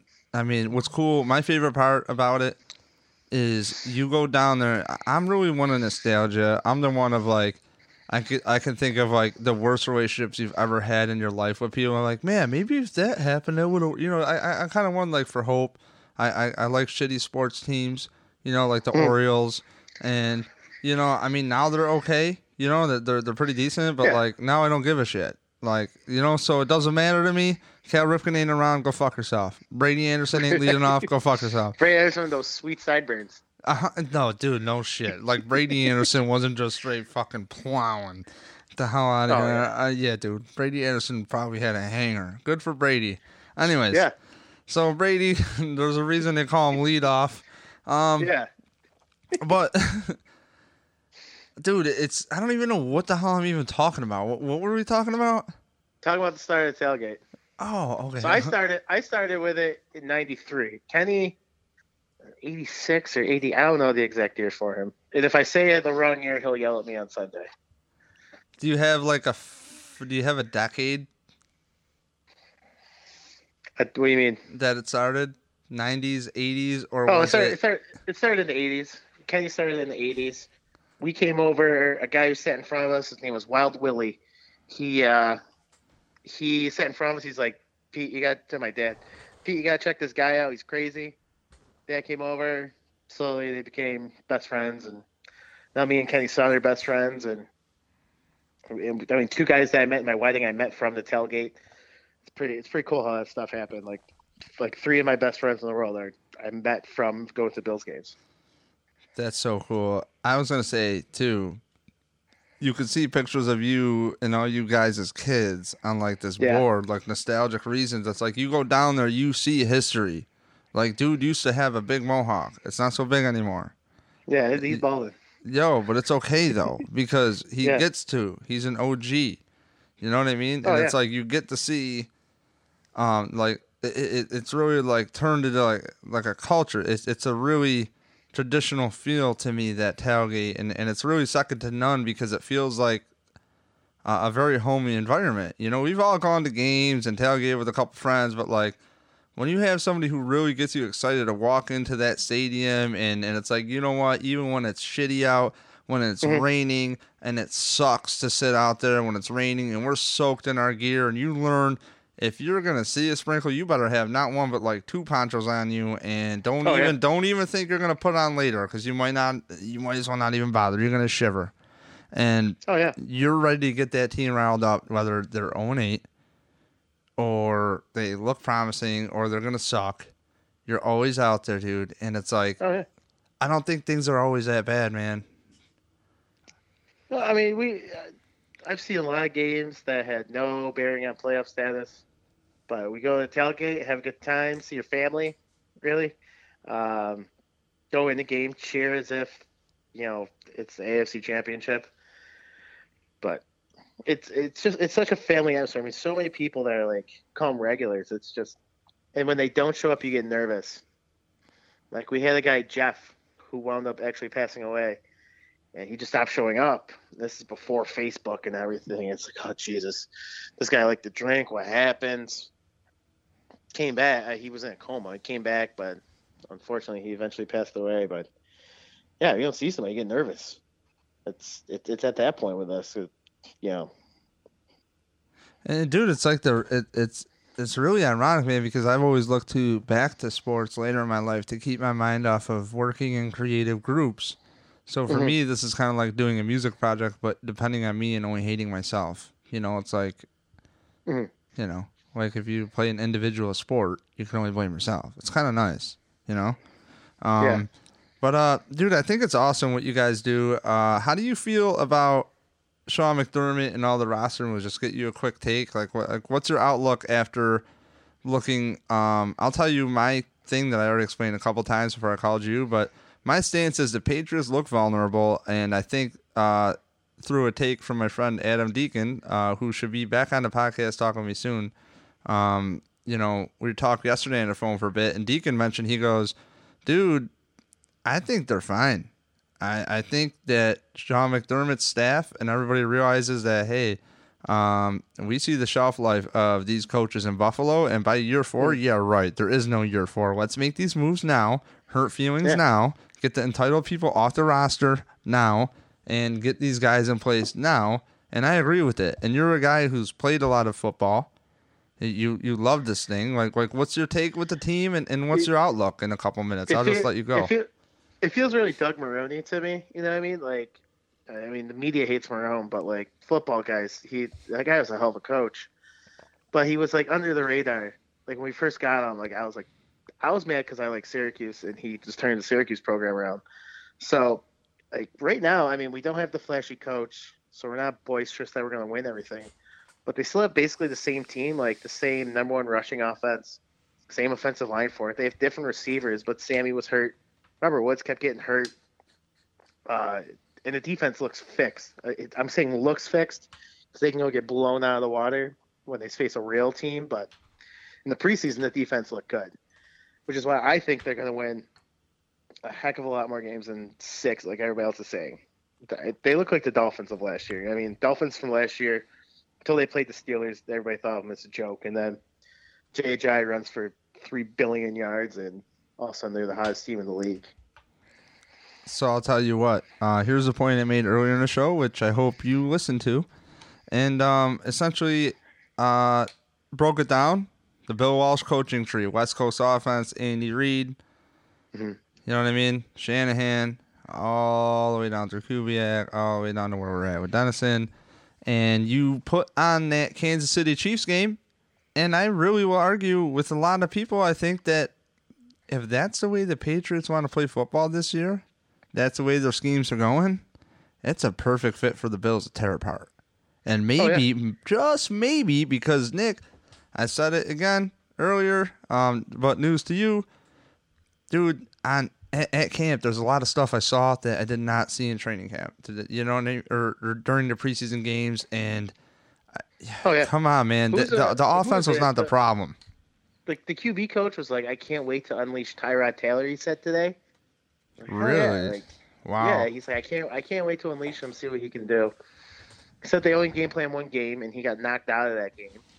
I, I think they're gonna shock the world. Especially, it's nice because this is like a college football game. This is like Alabama playing, you know, West Alabama A and M or Crapville State right now with the Jets. I know, but Mc- hey, Nick, it's the Bills, buddy. It's the It's- Bills. I it's- can't. I can't depend on them. It's Josh McCown. Dog, I know, but I love to really think that the other team has a shot, so I don't sleep on it. Because if I start saying Oh, I'm- confident shit, the I'm gonna. dude, dude, you said you said section over for me. Everybody in the upper deck. It's not a win until ten minutes after the game is over. I everybody in the lower bowl. oh, we're gonna win every game. No, you sit in the upper deck. You see a real fan talk up there. Oh, Oh, dude, jeez, we're Oh. up. We're up forty-five to ten. We're gonna blow this game. You want to know something, Nick? That's not even that. That's totally the truth. Because uh, this oh, is my so true. This is my sixth year having season tickets, and my story was uh, get my mind off music. I'll get on a Twitter thing, tweet at Terrell Owens with my little egg, and I see it on Twitter. I'm just following a lot of fucking porn stars somehow, of course. Mhm. Uh, happens. Thanks, internet. you know. And uh, so, anyways, yeah, don't go on David J. Palermo Twitter. I can check my followers there. Um, anyways. so uh I don't know how that happened, but uh you know, dude, it, it's like you, you watch the team uh, grow. And uh, what were you talking about again? I totally lost my thought because I made myself Upper laugh. deck. Oh, upper deck. So I was like a snob because you know having a little job is oh I'm not sitting in, up in the three three hundred with the pathetic folk. Like fuck that. I No, didn't sit with those That's people. the real fans. Yo, so you know what happened? I always would get lower bowl seats, right? And then next thing you know, I'm sitting to people like who don't fucking talk. And then I got tickets one time, um, in the 300 section. I did sit in Rock Pile like years ago, like years ago, but forgot. Uh, Rock did- can be a little rough. There's a lot of booze in the Rock Pile. Right. And it was okay because I think it, it might have even been preseason. I don't remember. Um, but so that was like over 12 years ago. So, it, long story short, dude, I bought tickets. It was like Maurice Jones Drew and uh, who was that other quarterback? Uh, Garrard, right? Oh, Uh, Garrard, yeah. Yeah, on the Jaguars. So, like, the Bills lost to that team, But I had seats off a scalper, three hundred, um, about like probably like I think nine to fifteen rows up, dead center, like dead center, and I was like, holy fuck. These are the best seats in the house because you see You everything whole going. game? You see the whole field. It's it's the best and the worst because you get really pissed when like Roscoe Parrish is like wide open at a deep ball and they like do a dump off and you're like, oh my god, so open. Well, But, that's the whole thing is you get to see Yeah. what the hell's going on, man. yeah, You know, you get to actually understand. Oh, okay, so he's playing his own. Oh, okay, that's open, and it's like, um, you know, the one complaint I had is I couldn't look at the lovely cheerleaders that they had, but at the they same don't eh, have them anymore. So who E- cares? e- eh, eh, Exactly, and drums are way sweeter, anyways. Let's be real. I don't have a shot with those cheerleaders. I love those drum guys. dude. I Those love the drum are- guys those too. Drum guys are bomb, dude. Oh, by the way, shout out to section 331. If you know what I'm talking about, Oh, So- it's actually her one where real fans sit. that's and right, baby. 334. My dad sits over at 334.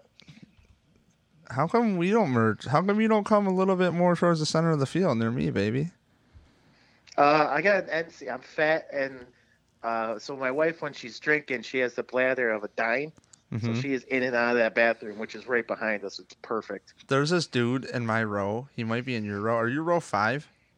Yeah. Okay, because I own one seat in row five, and I have two seats. And I'm bringing my new girlfriend with me, who I'm teaching her how football works, which is really interesting. She's like really into it. She's a bartender. She's a bartender, and people like bust their balls, like not knowing how to how football works, and they wouldn't show her. And I'm like, that's so rude, you know. So I'm like, nah, I'll show you. So I had her Yeah. go, yo, I had her go through the Madden skills trainer, like Oh, there literally you the other, yo. I swear to God, the other day I was so psyched, right? And Dude, uh, dude, players learn playbooks from Madden nowadays. dude, check this out. Check this out. And they should. They should. Erik Turner at cover1.net, he rips on me all the time. He's like, I'm not to. So been trying to tell him, I go, dude, man, we do Madden breakdown videos for me. And if anybody wants Eric to do Madden breakdown videos for me, please tweet at him to do it because I will send him game tape. and he hates me for it. He hates me. He goes, bro, don't even relate to Madden, man. Fuck Madden. And I'm like, yo. And who the hell's calling me from Vegas? I don't want to talk to you. Don't beep in. How dare you?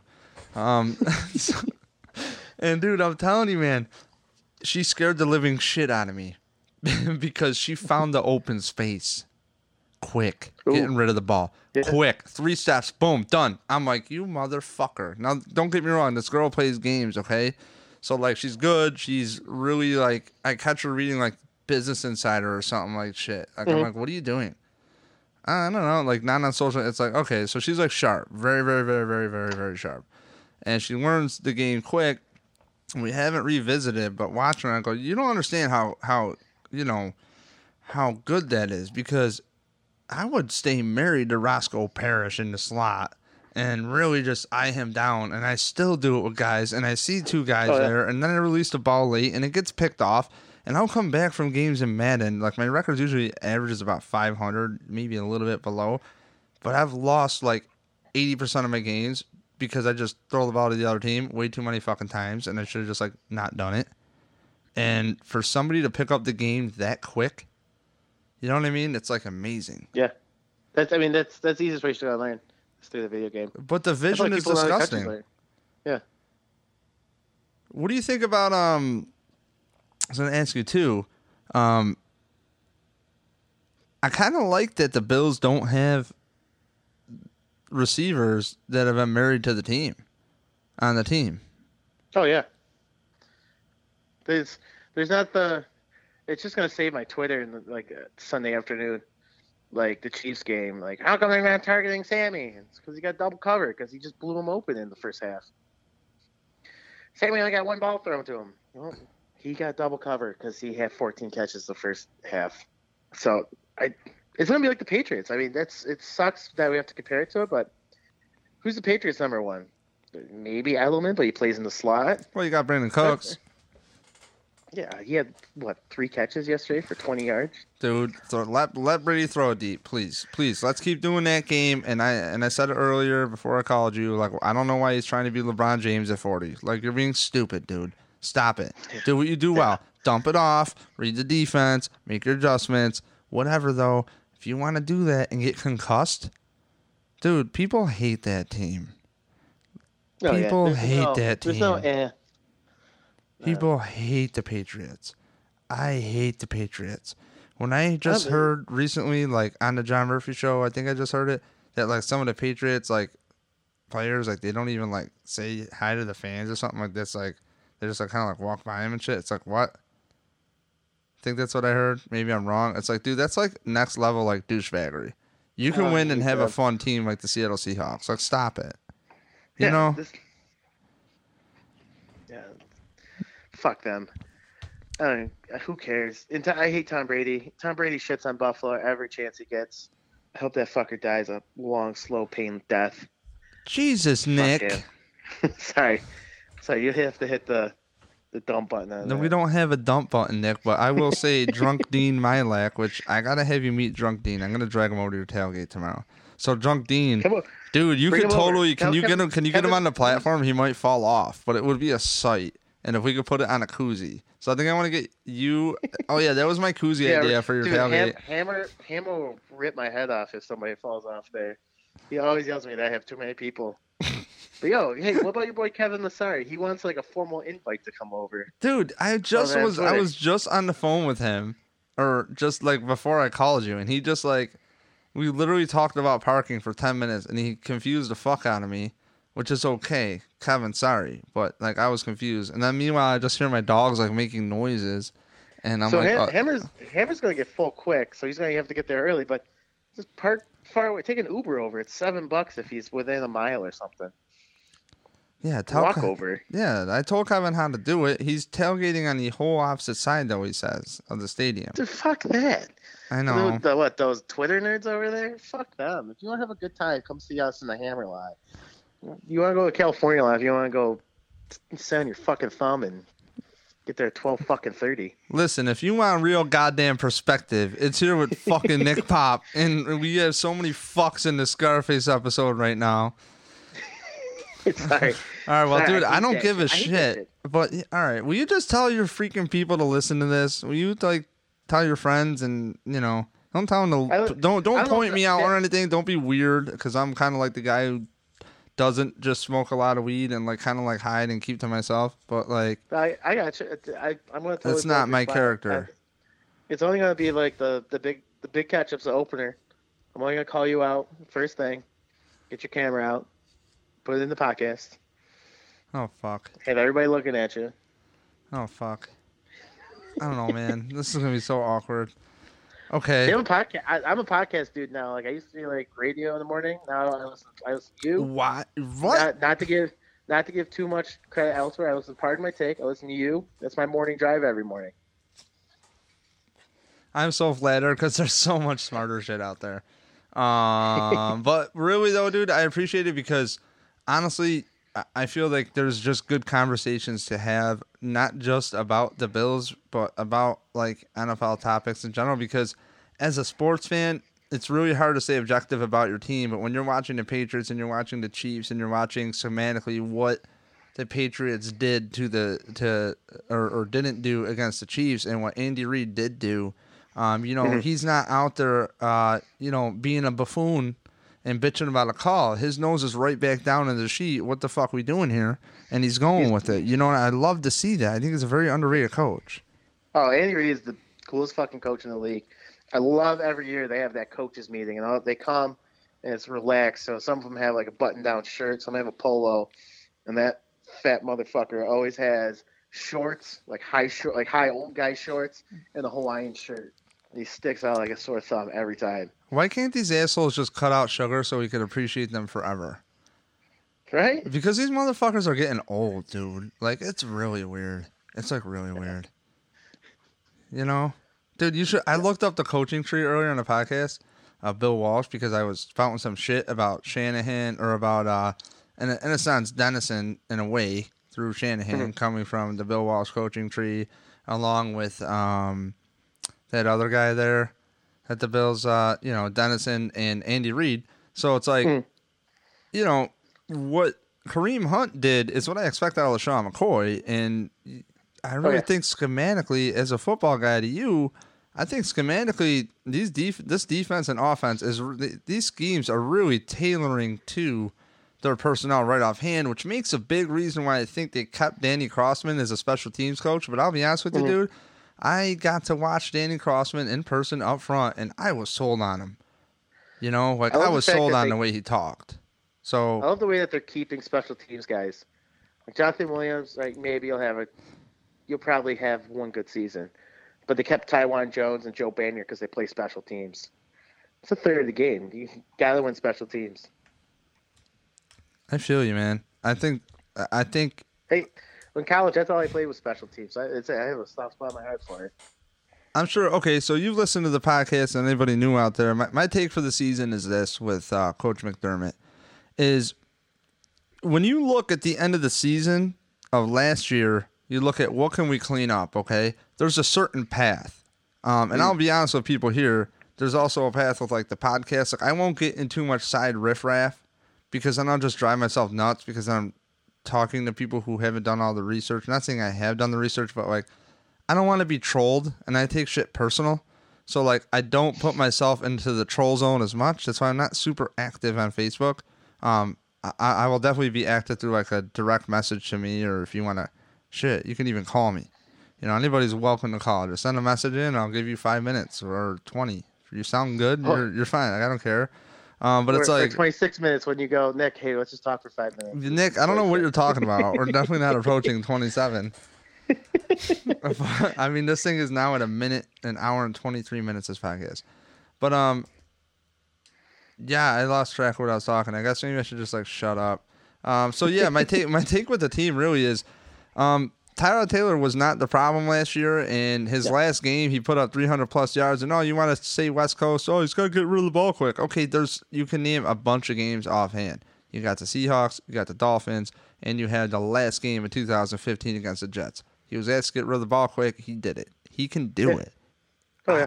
I think he's got to get over trusting his guys or not, and he needs to just work on his timing. Just put it there. Just put it Yeah, there. just have that trust of who, where they're going to be when something's open like that. Because you watch Like- Peterman, it's kind of scary where he puts the ball and they get yards after catch. That's the one thing that's really Yeah. kind of like, uh oh. He's young. He's a fifth round pick. You can't expect greatness. But everybody's just everybody's so quarterback starved in Buffalo. Just anything to get to the playoffs, and uh, like all they hear on ESPN is you need a quarterback. Uh, Tyrod Taylor can get them to the playoffs, and then they can draft a first round quarterback like the Chiefs are doing right now. Quarterback pays the bills for anything media. Anything media, the quarterback Oh, just yeah. pays the bills. If you talk about the up and coming middle linebacker, people really don't give a shit. Yeah, I don't give a fuck. You know what I mean? It's like, you know, the reason I like to talk to you and everybody that we talk to and more people who want to interact is it, it seems like we just want to have a conversation about like what really went wrong, not what are we reading, not you know, I see these Yeah. guys who don't even have notepads and, and they have like I'm not gonna call people out, but they have headlines that come out that get edited, turned into headlines, and they didn't, they don't even have the proper equipment out there to take notes.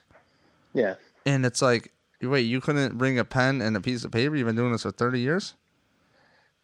Meanwhile, you see other guys like Vic Carucci who works his ass off, dude. Like, oh, Vic Ritchie's great. dude, that guy works so hard. I got to sit behind Vic Carucci and like just you know, it's, you know, I just like to watch how people work. I got to sit next to John Murphy. John Murphy was so nice to me. It was great, and you know, we talked about his kid playing music and whatever, and it was awesome. You know, so um, we meet some cool people. And then there's other guys that they're just not funny, and they write headlines for certain newspapers. And I don't know. It's just like I, I can't believe all you have on your phone. Uh, all you have is your phone. You're just sending out tweets. I understand it is like a form of note taking. It is a way of streamlining the process. You know, at the same time, it's like, dude, that's just people work in different ways. But when you're inaccurate, and I think you're lazy, and then you kind of solidify pretty much a big reason to start this podcast, which is to have objective talk about the Bills, mm. like whether we know it or not. Where can we send people who might know, who might have played football, who might break down the game? Like, where can we get objective information from? Because I don't Yeah. believe that at the end of the season you're going, it's Tyrod Taylor. You're going, what's up with this Bills defense? And this Bills defense, it looks like it's going to be stout. You have a lot of smart players. You have a lot of smart players.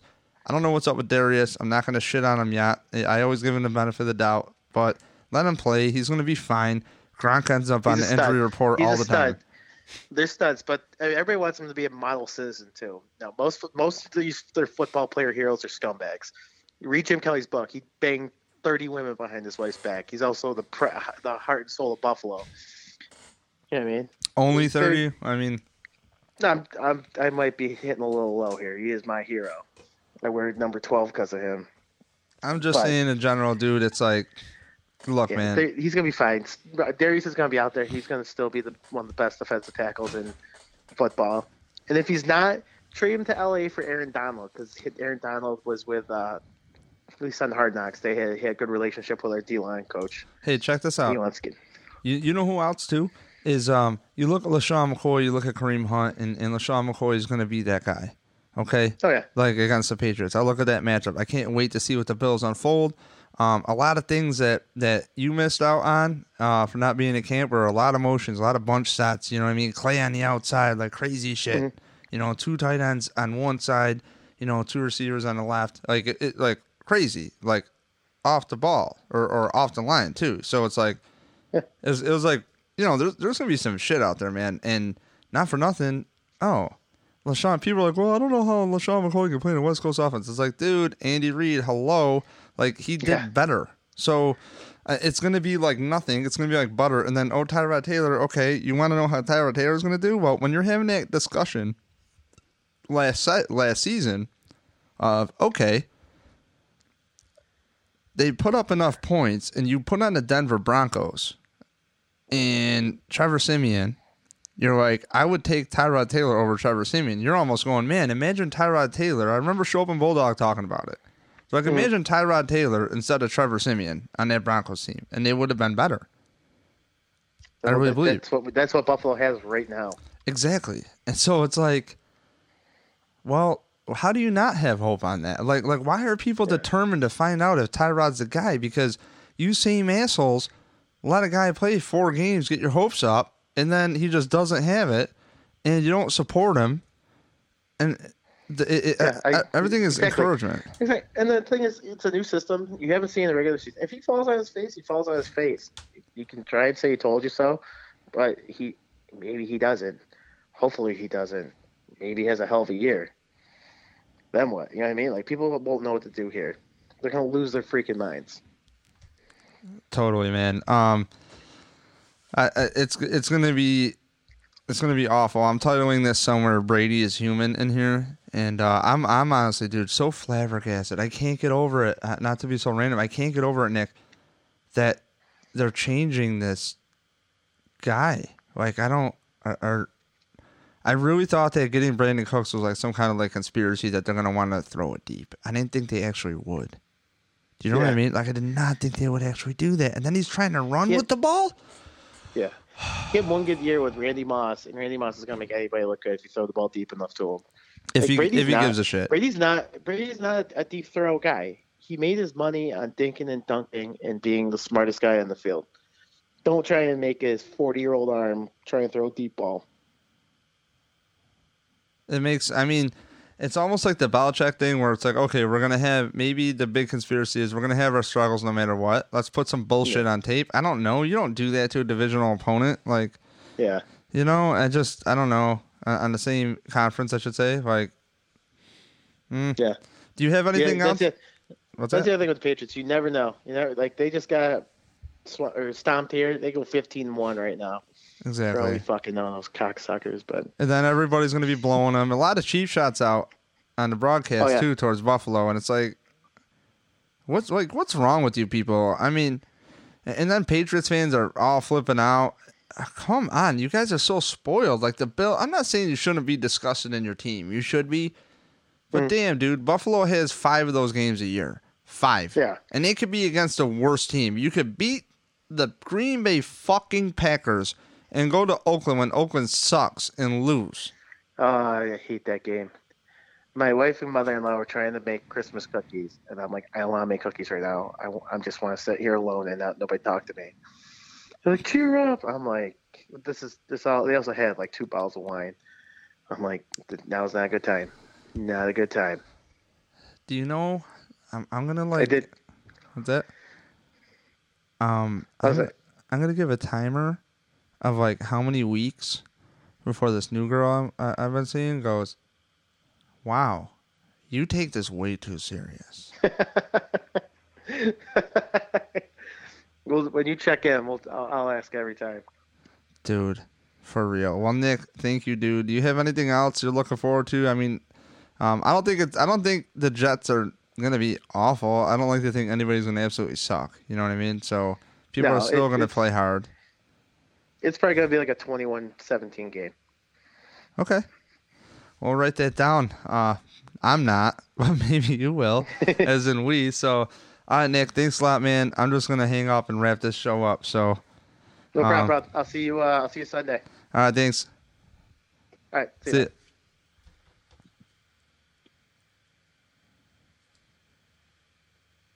Okay, so that's uh, Nick Papagelis from uh, the Red Pinto Tailgate. That's my dog right there. Great talking to him. Funny dude. Good time at the tailgate. Um, so this is it. This is the uh, Get Ready for the Season podcast, megacast, whatever you want to call it. Uh, I wish Drunk Dean would have answered his goddamn phone. Maybe I'll try calling him one more time. Let's see if this asswipe picks up. I shouldn't call him that. That's really mean. It's really mean. Don't call people names. N- name calling, not good. You know what's not good though? Not answering your phone, being rude. And I'm typically the guy with his phone on and silent. So I guess Dean is a failure right now for me. This ain't fun. So I hope you've enjoyed the show. Thank you for listening to Numb Bills Fan Podcast, episode number 135. I, this is brought to you by Grandstand Sports Network, which is a great website to hit up. And Grandstand Sports Network has a bunch of sports podcasts on there. The whole Locked On franchise of sports podcasts is up on there. Cover One's podcast is now called Locked On Bills. Very stoked to have an official three podcasts a week Bills content um, thing to be a part of because I'll be honest with you, uh, again, there was a time where it was very hard to find podcasts. It was very hard to find Bills information, and if you're looking for an outlet from life, sports is great. But sometimes you look at life for an outlet, and it's just more negativity. Locked On Bills is going to be right there with you and objective. And guess who's calling? Hello? Yo, So, uh, going on? all right, don't say anything stupid. I'm live recording. But uh, I've been trying to call you three times during this podcast, so it's kind of funny you call me back. Um, Oh yeah. so everybody, Drunk Dean, he's officially here. I, I called Paul from your band. I called Kyle from Sirens and Sailors. I called Kevin Massare from CoverOne.net. I just had Nick Papagelis on from Red Pinto. I was just wrapping up the podcast a little bit, but uh, what's up, man? What's your out? What's your outlook for the Bills, real quick? Give us like a minute. I'm really so I'm really excited that uh that New England lost last night. It's almost as good as watching the Bills win. It really is, right? And seeing Brady cry, and it's like, dude, he throws his helmet or whatever how he throws. It's like, dude, footwork, man. Come on. Yeah, I had to uh, I had to wake up at 4:30 this morning to go to work, but I stayed up till about one after the game, just uh, you know, soaking in the enjoyment. So I know you're a professional and and stuff like that, but if you were to drink and get drunk, how are you going to get your tailgating started? I mean, I know you're going to come with me to the game, right? Are you going? Oh, yeah. Are you still going? You're a season ticket holder, right? Yep, yep. We'll be at your house at uh, what do you think, seven? Can we do eight? Yeah, we'll, we'll talk. We'll talk about that later, but. Yeah, don't. Yeah, usually I can I kick it off with a couple of beers on the way, the back of your van, and then uh, we get there, do the the uh, ceremonial shotgun, Is This true. and then uh, we find the guy that allegedly also likes weed to park at. I, I already gave the parking story earlier in the podcast, so they, everybody has the breakdown of the secret to parking at the stadium, which is don't park in the lot, numbskulls. yeah, I'm looking forward to our friend Riley being back in town from Oklahoma. He's going to be cooking up some something to get your mouth watering. Yeah, talk about Riley. We talked about the the the Red Pinto tailgate, which I told Nick that like we got to get you up on the platform, so you might have a calling, and if there's a good picture, we might put you on a koozie. So, you know, with Nick, All right. because we're I'll talking get, koozies. I'll get extra drunk just for the podcast. Well, I said, what if Dean falls? He goes, uh, dude, Hammer's lap will kill me. and I go, lot. Well, hopefully, I didn't tell him, but maybe we can buy you an insurance plan just for one day. I'll call my agent. Um, so, yeah, dude. Um, earlier in the podcast, I detailed uh, about four times over why I think it's a good matchup for the Bills. If that's the Patriots team that we're going to see, um, what was your biggest takeaway from the game? Were you shocked that Brady was actually throwing it deep? Because that was mine. I, I thought it was all like a joke. Like, yeah, he they're not going to make a forty year old throw the ball deep. Yeah, it was funny. I was texting with a little group chat I got with a friend that lives up in New Hampshire, and he made a great point. He said Brady looks like he's 40, and uh, maybe maybe it's our time to take back the East with uh, with the young draft coming up next year. We'll build a young team, and maybe this uh, the Brady and the Belichick era will be over, and now they're uh, they're welcome to the Gilmore era over there. Getting torched, giving up 500 yards a game. No, I hate Stephon Gilmore, just for the record. Now, Dean, I'll be honest. I had a conversation with Kevin, not on the podcast, but uh, I also heard something too from uh, an NFL films guy. I forgot what his name is. He was on the John Murphy show. That might not have been Stephon Gilmore's assignment because uh, I forgot dude's safety name that was supposed to. He pretty much they were trying to sell a cover one look and they were supposed to be cover two and dude the safety didn't recover in time. So it makes Stephon Gilmore look bad. But the problem is is we've seen this too many times. It's Oh, yeah. always on Stephon Gilmore and not for nothing. I was kind of thinking about it. Didn't Stephon Gilmore get torched by Alex Smith one time deep all the time like a couple years ago? I forgot to ask Kevin about that but like remember that game in Buffalo I believe? Yeah, I believe I do. Yeah I know. I was probably I was probably pretty drunk. So Well, what happens is, is we go up the road on the way to the game pretty good in the van, and then on and, and you're like very well alert, and then on the way back, I don't know what I'm gonna get. I'm gonna get like a hodgepodge, so I'll like set up like a lawn chair in the back, and you might be an annoying douchebag. So then I'll just like get on the gas, slam on the brakes, get on the gas. Well, one time I did that, and I think your head hit my back window so hard that like the rivets for the latch popped out. So like you know, you can fix it anytime. oh, sorry about that. It's okay. Um, but I can't tell you Yeah, how I work uh I work straight day shift now, so I'm gonna have to take it a little easier on the way home from the game. I gotta wake up in the morning. I used to. uh I think last year I was working third shift, and I would just not go to work every Monday or Sunday night rather. I just vacation day every home game. Well, but uh, f- funny, can't afford that this year. funny you mentioned that, Dean, because that's a perfect segue into my next point. I can't tell you how many times I look in my rear view, and I just see your head fucking cocked back, and I just see like the bottom of your chin, and, and like I don't. It's like apple popping up in the light. Dude, it looks like you were almost like decapitated, but they just left like your jawbone because it's like over like a back bench or over the back chair. Or I drive around and you just fall over, and I feel so bad for your girlfriend Stephanie because she is such a beautiful creature to deal with you. Like you're a great guy. I love you to death. Like a stepsister. You know, I love my stepsister. She's cool as fuck too. You know what I'm saying? So it's like, you know, yeah, I, I give I give her a lot of credit too. she she's a nice person and I think you're a nice person.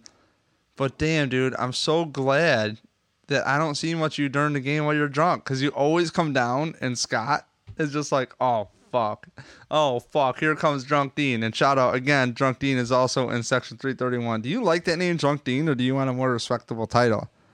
Yeah, I'd go with a more respectable title, please. Thank you. So, um, what do you want? Uh, yeah, twenty bucks will settle it. Don't you owe me a garbage plate? Nah, I don't think so. You've been trying to collect that garbage plate for probably ten years. You're not getting it. The thing is, is I think you bought it like seven times for me, and I'm not kidding. I think I've gotten you. No, dude, I got you this time for the garbage plate. Remember the time I well. felt I felt like a dick. I felt like a dick. You gonna dick. come over to my? You gonna come over to my house and do some drywall work for me, or what? Um, well, let me talk to upper management. As long as they're down to demo those drums for me, yeah. I mean, I think we could work something out. So, uh, you don't have a drum set set up, so you're kind of useless to me unless you want to. I guess your practice space is literally like a bicycle ride from my house. So, yeah, dude. Um, yeah, get me on that. Uh, do you have any more thoughts? I'll let you go. Ah, you know, I'm just really excited for the game Sunday. I can't wait to see you and uh, see everybody there. And go Bills. Awesome, Dean. Where can we find you on? Uh, wh- what's your favorite social media? Probably Instagram. Yeah, I guess so. And and what is her Instagram name? It's called Clean My Sack, but how do you spell it? It's uh, clean, and then I believe a hyphen, and then M Y S A K, my sack. Uh, credit to Rob Thompson for coming up with that splendid nickname for me. Love you, Rob. And uh, you can find uh, some some great pictures of my dog on there. Yes, and um, if you don't know, his name is Dean Milac, so it's a cute joke. Clean my sack. And here at Numb Bills Fan Podcast, we're all five. So Dean, go fuck yourself. It's been nice talking to you, and I hope I don't hear from you till uh, eight o'clock at my house on Sunday, or seven forty-five if you man. feel extra non-drunk. All right, well, I'll talk to you soon. Go Bills. All right, dog. See ya. All right. The myth, the legend, Drunk Dean. This has been a hell of a podcast. Thank you for listening. Don't forget, we're also brought to you by Punch Drunk Sports. PunchDrunkSports.com uh, has a podcast network coming out with comedians who have a podcast. Numb Bills Fan Podcast is the official podcast for Buffalo Bills Talk excuse me. So thank you for checking in. Expect everybody to check all this out. Like check in. I'm saying all these guys that you heard today. These are going to be regulars. Uh, I also have a couple other people in mind. Jeff Knight, powerful Jeff Knight. If you know Jeff Knight, uh, got to get Tim Avery back on. Maybe I'll do a podcast before Sunday. Who knows? Get the previews in. Um, really looking forward to the season. And thank you for tagging along, loyal listeners, new listeners don't forget subscribe on itunes. If you really like it like this podcast please hit me up. Send me a message. Interact with me. I would love to interact with more people. I don't my disclaimer is i don't know it all but i'll try to logically piece the clues together with everybody and not just throw shade just to throw shade. It's really easy to throw shade and hate a raid. look at yourself in the mirror if you got nothing to do but shit on people. You know what i'm saying? I've done a lot of shitting on people so I'm still looking at the mirror and still paying for it. So speaking from experience here, things aren't that bad. Players have feelings too, and so do coaches. Don't let them. Let them. Just give them a uh, give them a chance to fuck it up. That's all I gotta say. Give him a bunch of games. You know what I mean? Give this coach some time. Give him some time. He seems to be doing the right thing. Believe in the Bills. Numb Bills fan podcast. Uh, thank you for listening. Episode 135. I'm your host, David Palermo. And again, Numb Bills fan everywhere you can think of. Uh, thanks for tuning in.